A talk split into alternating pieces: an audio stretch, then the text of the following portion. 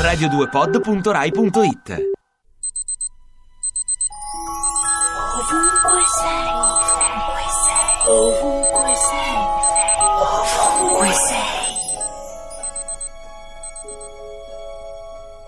Questa mattina mi sono svegliata e ho pensato ad Anita, che ho incontrato domenica sera nella piazza piena di vento di una piccola città e che parla con un accento forte della sua isola. Ho visto Anita la prima volta un anno fa. Era vestita di nero e si vedevano le gambe perché a quell'età non ci sono molti motivi per tenerle nascoste. Perciò non mi sono stupita che anche questa volta la sua gonna fosse corta, anche se ho notato che il colore era diventato quello dell'acqua su certi fondali marini.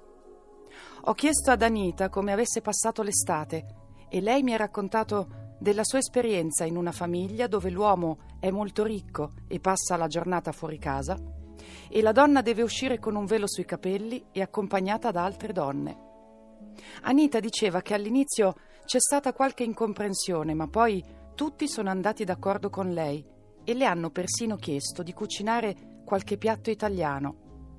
E mi sono detta che potrei anche dimenticare tutto questo, ma ricorderò la sua faccia mentre diceva che dalla Sardegna bisogna andare via perché non c'è lavoro.